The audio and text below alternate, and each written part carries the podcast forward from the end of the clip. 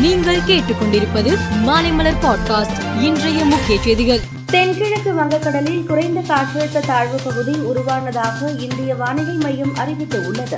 இந்த தாழ்வு பகுதி காற்றழுத்த தாழ்வு மண்டலமாக வலுப்பெறக்கூடும் எனவும் தெரிவித்துள்ளது. இதனால் தமிழ்நாட்டில் இன்று மிக கனமழைக்கு வாய்ப்பு எனவும் ஐந்து நாட்கள் கனமழை பெய்யக்கூடும் எனவும் தெரிவித்துள்ளது. கனமழை காரணமாக கடலூர் மயிலாடுதுறை விழுப்புரம் அரியலூர் நாகை தஞ்சை திருவாரூர் ஆகிய ஏழு மாவட்டங்களில் பள்ளி கல்லூரிகளுக்கு விடுமுறை அளிக்கப்பட்டுள்ளது. பாலிடெக்னிக் கல்லூரிகளில் இன்று நடைபெற இருந்த பட்டய தேர்வுகள் கனமழை காரணமாக ஒத்திவைக்கப்பட்டுள்ளது. சென்னை மீனம்பாக்கம் சிக்னலில் அரசு பேருந்து தனியார் வேன் மோதி விபத்து ஏற்பட்டது.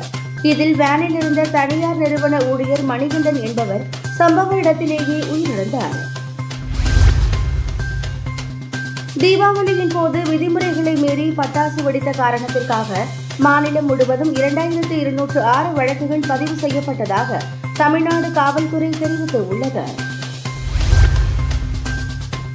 தெலுங்கானாவில் முப்பதாம் தேதி சட்டசபை தேர்தல் நடைபெற இருக்கும் நிலையில் அமித்ஷா வருகிற பதினேழாம் தேதி வெள்ளிக்கிழமை பாரதிய ஜனதா தேர்தல் அறிக்கையை வெளியிட இருக்கிறார். குமாரசாமிக்கும் காங்கிரஸ் வாக்குறுதிகளுக்கும் இடையே உள்ள தொடர்பை தெரிவித்துக் கொள்ள விரும்புகிறேன் என டி கே சிவகுமார் தெரிவித்திருந்த நிலையில் கர்நாடகா என்பது டி கே சிவகுமார் குடியரசு அல்ல ஜனநாயகத்தில் ஆளும் கட்சி எதிர்க்கட்சிகள் உள்ளன என குமாரசாமி பதிலளித்து உள்ளார். காசாவில் அமாஷ் அமைப்பினர் கட்டுப்பாட்டை இழந்து உள்ளனர். அவர்கள் தெற்கு நோக்கி ஓட்டம் பிடித்துள்ளனர். பொதுமக்கள் அமாஷ் தளங்களை சூறையாடி வருகின்றனர் என இஸ்ரேல் ராணுவ மந்திரி தெரிவித்துள்ளார். சீனாவின் டிக்டாக் செயலிக்கு நேபாள அரசு தடை விதித்து உள்ளது இச்செயலியின் செயல்பாடுகள் வெறுப்புணர்ச்சியை தூண்டும் விதமாக உள்ளதாக மக்கள் கருத்து தெரிவித்து வந்த நிலையில் அரசு இந்த முடிவை எடுத்துள்ளது.